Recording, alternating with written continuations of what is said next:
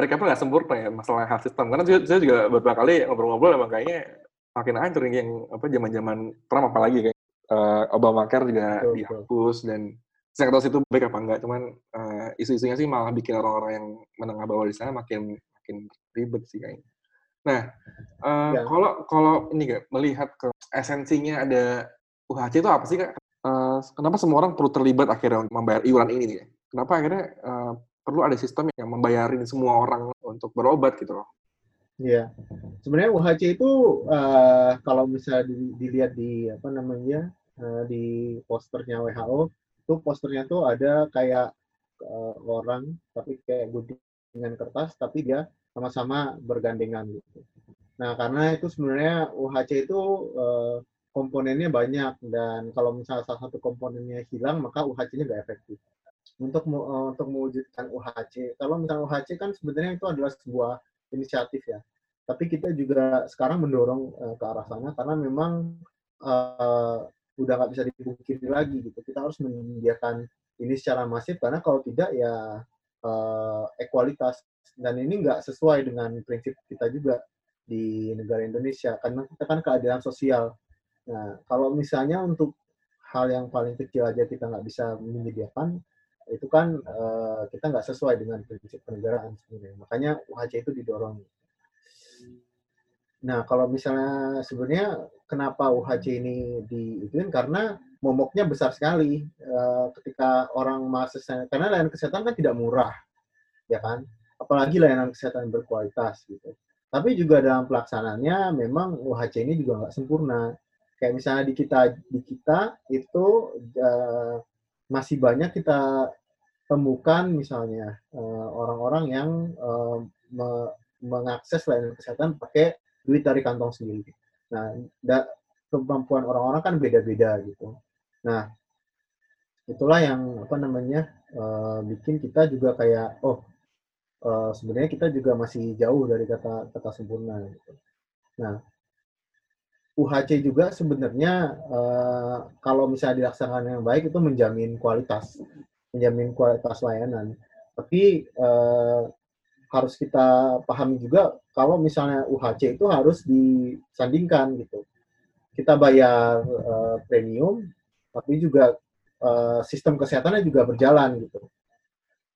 Um, contohnya gini aja, kalau misalnya kita punya ada orang dengan kartu uh, eh, BPJS misalnya, oh ini saya bayar BPJS, saya bayar ini segala macam, tapi dia mengakses, uh, tapi dia bepergian ke misalnya ke Sulawesi Tenggara, ke Papua, dia nggak ada layanan kesehatannya gitu. Jadi saya ngapain mesti bayar selama ini berbulan-bulan ketika saya berangkat ke mana di Indonesia yang nggak ada layanan kesehatan, saya nggak bisa mengakses. Gitu. Nah itu juga uh, harus diperhatikan gitu um, jangan sampai uh, kita tarik iurannya tapi tidak tapi dari apa namanya pemangku kebijakan tidak menyediakan layanan. Nggak ada puskesmasnya nggak ada dokternya nggak ada ininya. Siapa uh, gimana cara bisa mengakses gitu kan? Makanya supply juga penting gitu. nah kenapa sebenarnya juga dari uh, menyambung dari pertanyaan tadi kenapa JKN itu kita harus bayar iuran dan segala karena kan prinsipnya ini kan subsidi silang kita bikin uh, apa namanya uh, menyediakan layanan supaya orang tidak punya financial hardship. Nah, kalau misalnya kita lihat, kalau misalnya kita lihat masih banyak juga uh, yang nggak bisa mengakses layanan dikarenakan memang kemampuan membayar mereka rendah. Dan juga dari prinsip sebenarnya karena BPJS dan JKN juga, JKN juga sebenarnya ini me, me, me, mengambil prinsip prinsip asuransi gitu. Nah, jadi uh, meminimalisir resiko ketika memang uh, kejadian sakit itu datang. Meminimalisir resikonya, resiko apa? Resiko jatuh miskin. Maka dari itu butuh uh, kita apa namanya lakukan subsidi silang. Jadi yang uh, yang memiliki daya beli itu meng, uh, me, mengeluarkan premium seberapa jumlahnya misalnya. Nah, premium itu nanti di, akan dikolek atau dikumpulkan itulah yang masuk dalam dana jaminan sosial tadi. Kalau misalnya memang tidak bisa menghitung uh, premium, ya tidak masalah gitu, akan disubsidi oleh pemerintah. Nah, tapi itu kan uh, apa namanya uh, nggak semuanya membayar seperti itu gitu. Kalau misalnya di peraturan baru kita um, kalau misalnya dia berpenghasilan lebih dari 8 atau 12 juta, 12 juta itu nanti bakal ada persenan lain kalau untuk premiumnya. Nah inilah sebenarnya uh, istilah subsidi silang ini disesuaikan dengan kemampuan membeli dan juga aspek-aspek uh, keekonomian, misalnya kayak gaji dan lain-lain gitu. Nah jadi prinsipnya itu memang subsidi silang. Kalau misalnya untuk naik iuran naik turun itu juga sebenarnya itu lebih ke arah sifat akuntabilitas. Nah, jadi uh, dulu uh, beberapa bulan yang lalu itu komunitas hemodialisa itu melakukan class action lawsuit ya kan ke BPJS Kesehatan bahwa mereka tidak bisa mengakses layanan kesehatan kalau misalnya premiumnya setinggi ini, mereka tidak bisa membayar gitu. Nah, sehingga timbullah uh, class action lawsuit itu. Jangan dinaikkan dong diturunin lagi gitu. Nah makanya naik waktu itu.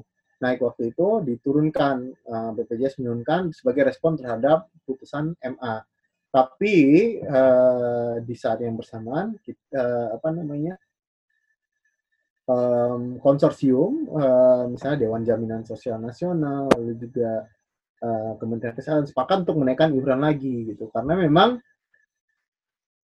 inti dari masalah defisit sekarang adalah memang iurannya yang tidak sesuai dengan aktuaria seharusnya gitu.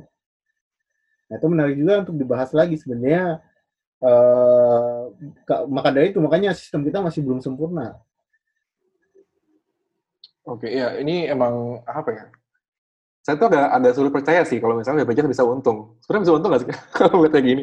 Apakah ada sebuah negara yang sistem uh, sistem kesehatannya dengan sistem kita ini untung? Karena saya mikirnya kayaknya nggak mungkin bisa untung sih. Mungkin rugi tapi tipis-tipis. Kalau sekarang kan defisitnya kayak lebih banget ya, Mbak. Ya, saya baca-baca emang masalahnya di pembayar yang apa yang, yang bayar iuran dikit.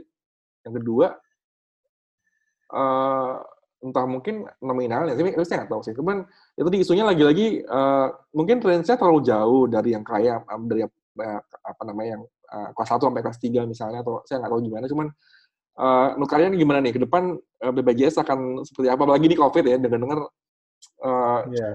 ya baru-baru inilah di, di bakal naik lagi saya nggak tahu dan apakah iya. itu akan ada perubahan signifikan ke depan gitu loh apalagi ada pandemi kayak gini ya orang-orang makin banyak banget yang kayak makin yang dulu miskinnya miskin tengah-tengah tapi ini makin jadi makin miskin banget nih. Iya. itu itu benar banget sebenarnya COVID ini juga memaksa banyak orang kemampu ke ekonominya jadi turun. Jadi memaksa dia turun kelas. Nah, turun kelas kan berarti uh, kalau misalnya di peraturan yang lama itu kan naik ke uh, turun misalnya ke kelas 3 misalnya dia jadi jatuh miskin. Jadi harus membayar misalnya 42.000 per bulan ya dari segi uh, kesehatan ya ini juga sebagai loss. Tapi ya di situlah sebenarnya peran pemerintah harus hadir. Pemerintah harus hadir memberikan suntikan keekonomian yang, uh, yang jelas. Karena kalau misalnya BPJS-nya juga apa namanya istilahnya sekarat, rumah sakit juga bakal sekarat. Dan itulah yang sebenarnya sekarang dirasakan nih sama teman-teman kita di uh, tenaga kesehatan di rumah sakit banyak yang jadi ada mismatch gitu. Misalnya presiden bilang, oh insentif sudah turun, dan segala macam. Tapi kenyataannya di lapangan tidak seperti itu. Banyak rumah sakit yang harus menanggulangi lewat dana dana mereka dulu untuk menanggulangi pasien COVID. Karena masih memang ada mismatch-nya. Di di eksekusinya itu uh, masih ada masih ada mismatch gitu. Terus juga uh, apa namanya? Sekarang juga kan uh, eh, BPJS kesehatan juga kita kan sekarang uh, saya sebenarnya dan juga uh, tim uh, analis dan juga tim pemangku kebijakan yang lain semuanya kita semua sedang berupaya bagaimana caranya bisnis as usual tetap berjalan. Tapi juga uh, memang uh, sekali lagi BPJS ini bukan uh, for profit dan profitnya itu bukan serta merta dijadikan untuk uh, ke negaraan tapi kalau misalnya kalau misalnya neracanya positif, maka itu akan masuk ke dalam dana jaminan sosial. Itu tadi. Jadi sebuah pooling dana itulah yang jadi uh, uh, ininya kita, ininya kita gitu.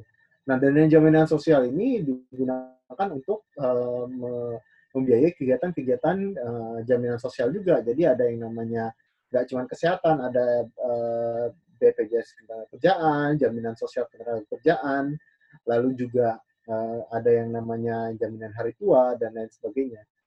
Nah, keuntungan uh, keuntungan yang didapat dari bisnis prosesnya BPJS itu masuk langsung ke sana. Jadi uh, keuntungan ini di simple aja. Kalau misalnya pendapatannya lebih banyak dibanding pengeluarannya. Jadi kalau diituin ada yang pendapatan pengeluaran. Nah, pendapatannya harus lebih tinggi. Nah, neracanya positif. Gitu. Nah, sekarang kebalikannya, pengeluaran lebih banyak. Pengeluaran yang lebih banyak ini sebenarnya kalau kita runut akar akar masalahnya juga banyak tuh. Misalnya sekarang uh, banyak uh, banyak membayar layanan yang sebenarnya tidak uh, tidak tepat sasaran dan lain-lain. Nah, hal-hal ini mencoba diminimalisir supaya neracanya itu ditarik gitu. At least a nol lah uh, revenue banding dengan pengeluarannya. Ya, eh, ya. Tentang apa namanya?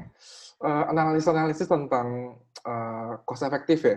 Gimana Uh, uh, saya baca juga kalau katanya uh, beberapa apa ya, paket-paket kebijakan atau misalnya apa ya, misal kemarin-kemarin masalah yang uh, katastrofik dan segala macam itu banyak banget uh, beberapa penyakit yang uh, bukti ilmiahnya tuh nggak nggak nggak efisien nggak nggak nggak apa ya nggak uh, cost efektif gitu tapi dijalani nah hmm. jadi yang ngitung-ngitung tentang uh, ketika orang mau berobat dan penyakit A dapat uh, pelayanan apa dengan harga berapa itu juga orang kaya ekonomis ya yang yang menjalan yang mikirin itu ya? Hmm. Iya. Jadi gampangnya ya misalnya kalau untuk COVID uh, atau untuk yang lain lah misalnya. Uh, bahkan health economy bisa menjawab hal-hal yang gampang kayak kalau misalnya ya ini cuma contoh ya bukan berarti ini kejadian juga kalau orang sakit kepala mau dikasih paracetamol atau dikasih uh, yang lain misalnya ibuprofen gitu. Ya kalau misalnya jadi dokternya ya saya kasih paracetamol aja gitu. Paracetamol murah orang toh juga uh, sama-sama ngilangin sakit kepala. Misalnya contohnya ibuprofen malah ada side effect. Misalnya side effectnya malah orang mah jadi nggak bisa makan gitu. Sehingga nanti kalau orang uh, mah dapat ibuprofen dia malah sakit lambung beli obat sakit lambung lagi lebih mahal lagi hal-hal yang kayak gitu sebenarnya bisa dijawab dengan prinsip ekonomian yang disebut itu tadi value for money dalam uh, mengatasi masalah sakit kepala uh, di uh, diambil obat yang tidak hanya lebih murah tapi efek sampingnya lebih kurang gitu untuk konteks menghilangkan sakit kepala ya. Nah itu sebenarnya yang dijawab dengan cost effectiveness itu. Jadi misalnya untuk obat kanker misalnya mau dikasih terapi standar atau terapi baru misalnya cefazizumab untuk kanker payudara misalnya. Cefazizumab juga tidak mem, mem, mem, mem, memperpanjang uh, survival misalnya. Jadi ya udah gitu, ngapain dikasih gitu. Nah itu sebenarnya sentral tematik mengapa kita ada yang namanya listing delisting. Delisting itu kalau misalnya kita kalau misalnya paket formularium nasional yang jadi acuannya BPOM dan BPJS untuk uh, penanggulangan uh, apa namanya coverage gitu ya. Nah, kalau misalnya delisting itu udah ada di sini nih itemnya kita cabut gitu. Nah, bevacizumab itu dulu yang masuk yang uh, suggestionnya buat delisting. Jadi udahlah jangan jangan lagi gitu obatnya mahal nggak ada efeknya gitu. Nah tapi uh, uh, tapi kan itu yang menyebabkan outlast juga karena pasien-pasien kanker banyak yang sedang menggunakan obat itu gitu. Hmm, banyak juga ya sebenarnya yang bisa di yang dikerjain sama orang-orang di sebagai health ekonomis ya uh, sejauh mana sih perkembangan health economics di Indonesia dan uh, kira-kira perkembangannya akan seperti apa? Uh, kemudian juga uh, apakah ini selalu korelasinya itu selalu sama uh, BPJS atau misalnya UHC atau misalnya sebenarnya banyak sektor-sektor lain, misalnya private sector yang bisa memanfaatkan uh, si health economics ini sebagai ya, cara dia untuk untuk meraih hmm. profit gitu misalnya. Hmm. Banyak. Jadi misalnya contohnya aja uh, kalau health economics itu sebenarnya kan uh, health economics itu kan uh, prinsip uh, ilmu ya. Cuman kita sebutnya namanya health economics. Ini juga makanya kita sekarang sedang saya dan beberapa teman-teman profesi, ya profesi lah istilahnya. Kita pengen yang namanya mainstreaming sebenarnya health economics. Uh, mainstreaming health economics itu karena uh, health economics itu uh, multisektor ya kan itu yang pertama ada yang dari misalnya teman-teman dari dokter bisa jadi kan misalnya lo gua ada misalnya teman-teman dari kesehatan masyarakat bisa jadi dari teman-teman ekonomi juga bisa jadi. Jadi nanti dia uh, ngambil ekonomi, belajarnya kesehatan S2-nya gitu kan. Itu kan ekonomi kesehatan. Uh, S1-nya kesehatan, S, S2-nya public health gitu. Atau public health khusus bidang ekonomi atau S1-nya kedokteran, ambil S2-nya ekonomi. Ada kayak gitu, ada. Ada yang uh, jadi memang ini mix juga uh, prinsip ilmunya. Makanya kalau misalnya mau belajar itu uh, gue saranin untuk ke website inahya.org itu asosiasi yang coba di uh, diluncurkan dulu tahun 2000 udah lama 2014 mau 2012 itu asosiasi ekonomi kesehatan Indonesia. Itu juga isinya juga mix tapi uh, dengan ada di situ bisa terpapar lah. Satu dua tiga hal tentang uh, ekonomi kesehatan. Kalau misalnya aplikasinya banyak uh, health economics itu tidak hanya uh, dari segi evidence tapi juga segala praktik. Praktiknya kayak gimana? Misalnya sebagai uh, apa namanya uh, sebagai researcher bisa sebagai pemangku kebijakan bisa sebagai tenaga analisis bisa sebagai manajer bisa manajernya bisa manajer sistem manajer program manajer rumah sakit. Karena nggak bisa dipungkiri juga sekarang rumah sakit membutuhkan orang-orang yang punya insight health economic supaya bisa survive bisa thrive dan bisa ekspansi di dalam JKN. Um, uh, dan lebih lagi uh, dari rumah sakit publik, rumah sakit swasta sekarang, karena mereka butuh yang namanya insight ke insight uh, ekonomi publik dan juga insight kesehatan, uh, insight public health untuk menjawab tantangan-tantangan sustainabilitas uh, di ke depannya. Karena sebenarnya BPJS juga sudah uh, apa namanya implementernya JKN sudah mempertimbangkan uh, uh, apa namanya untuk gimana caranya uh, rumah sakit itu bisa tetap untung, itu ada margin dan segala macam itu juga dipertimbangkan. Nah sekarang insight-insight ini yang uh, yang pengen coba di uh, dikembangkan gitu. Salah satu yang gampang contohnya nih kemarin tuh sempat heboh tentang uh, obat kanker uh, namanya bevacizumab itu hmm. apakah harusnya di cover atau enggak tuh sama BPJS ya, itu itu hal yang kita sebenarnya tim kita yang tim, tim kita yang jawab. Waktu itu uh, waktu itu, karena karena sebenarnya ketika sampai pada obat kanker ini kita uh, bicara soal value dan apakah uh, semua obat kanker itu ada value-nya atau enggak gitu kan. Ada value-nya tapi apakah itu uh, tepat guna atau tidak misalnya. Apakah itu bisa dikatakan tanda kutip gitu ya pemborosan negara karena misalnya contohnya banyak obat kanker juga yang tidak menambahkan uh, survival, uh, uh, banyak uh, mengalahkan uh, apa namanya biayanya gitu. Jadi, nah uh, value for money itulah yang yang kita bahas di sana. Terus juga uh, kita uh, uh, gue juga sedang ngembangin gimana cara uh, lewat uh, lewat FKM UI karena sekarang ini kan uh, dalam COVID-19 ini kita sekarang sedang terekspos ya. Uh, baik itu dari segi sistem kesehatan dan juga dari sistem tata laksana uh, tata um, diplomasi kesehatan global. Nah, salah satu contoh yang gampang saja nih misalnya, sekarang itu kan uh, Donald Trump itu uh, sedang sedang mem, sudah mengeluarkan statement lewat apa namanya White House bahwa dia akan bahwa mereka akan coba help uh, uh, US funding to uh, ke WHO gitu. Nah, itu kan sebenarnya root dari problemnya adalah karena memang kesehatan itu bukan menerapkan taktik hard diplomasi sebagaimana Department of Defense dan lain-lain gitu. Terutama cross border security misalnya dari segi keamanan, kesehatan nggak kayak gitu. Kita pakai yang namanya soft uh, diplomacy misalnya uh, kita lihat aja perannya WHO gitu. WHO tuh mengeluarkan guideline tapi nggak ada enforcement apa-apa terhadap guideline itu.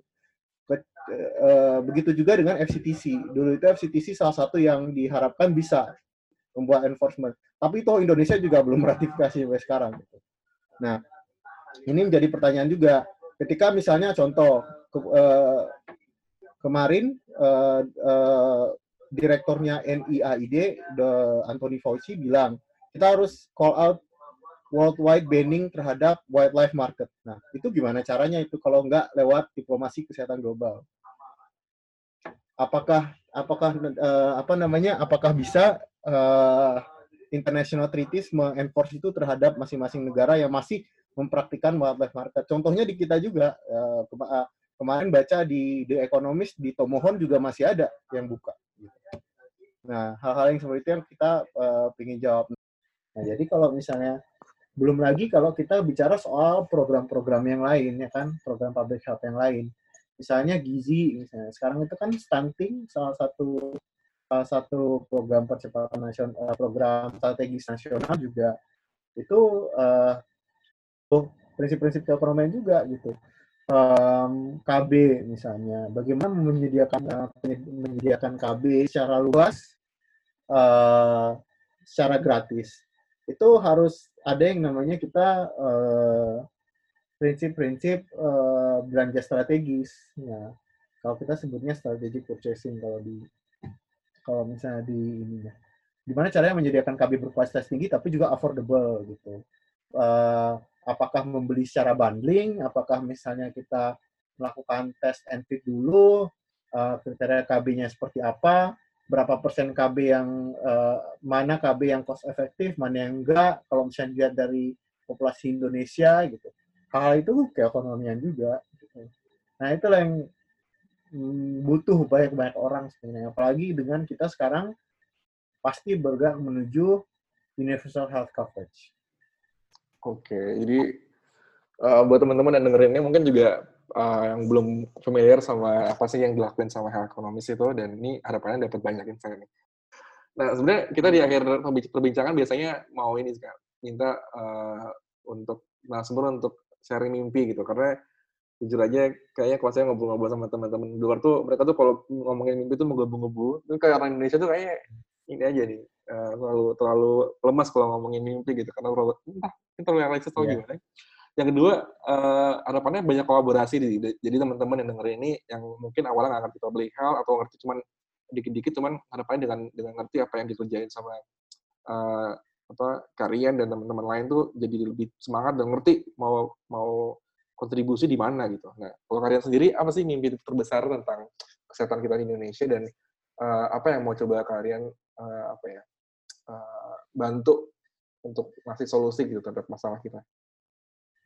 Gue uh, mimpinya cuma satu sih uh, dan gue dulu dapat inspirasi buat kan inspirasi ya gue juga dulu ya gue dulu uh, waktu S1 standar lah gitu. Jadi pengen kayak ya pengen pengen apa ya pengen sekolah pengen lulus pengen jadi dokter yang benar gitu ya.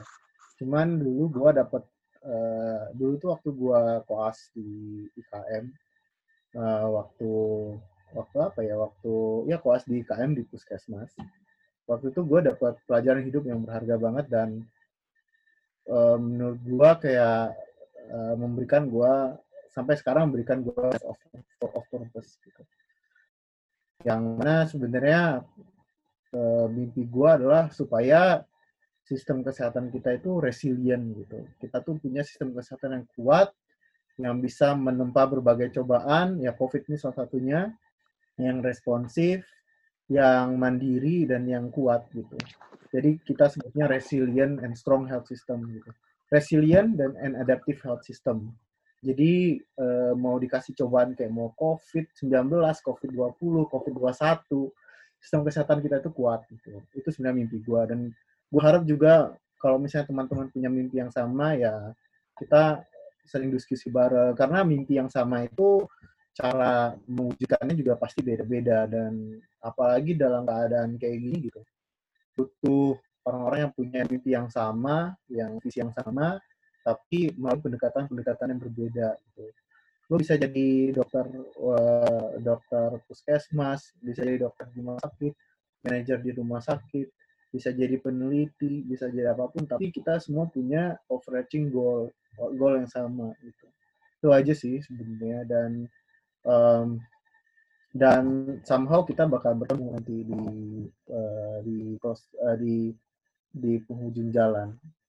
Ya sama-sama wujudin lah karena aduh bukan apa apa ya. Bahkan tuh sekarang kita uh, untuk COVID-19 aja kita ini udah udah aduh mohon maaf ya bahasa gua tapi kita udah diketawain loh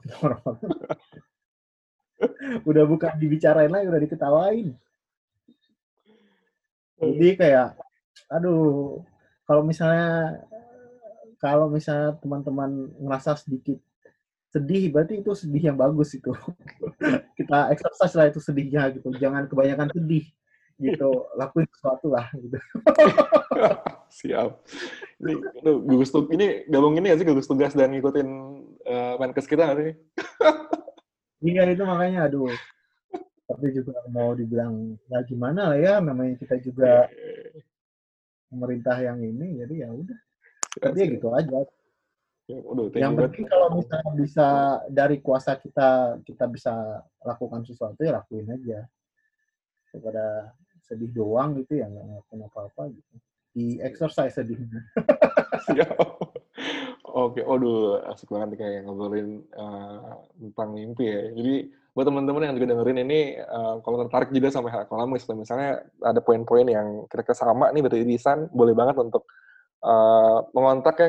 Kalian bisa dikontak di mana nih? Di link, link, link ini Instagram? Ada di, kalau ini Instagram aja di Instagram boleh.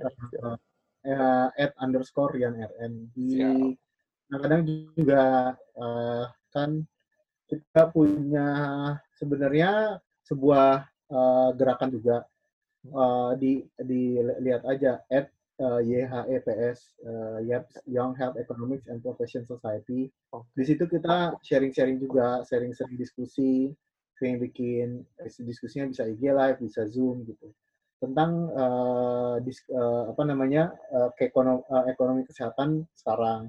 Kemarin kita baru ada podcast juga tuh tentang uh, kenaikan iuran JKN gitu. Hmm. Kalau misalnya dan satu lagi sih sebenarnya kalau gue boleh pesan kayak memang kedengarannya berat gitu ya. Apalagi kalau misalnya kita uh, latar belakangnya kesehatan.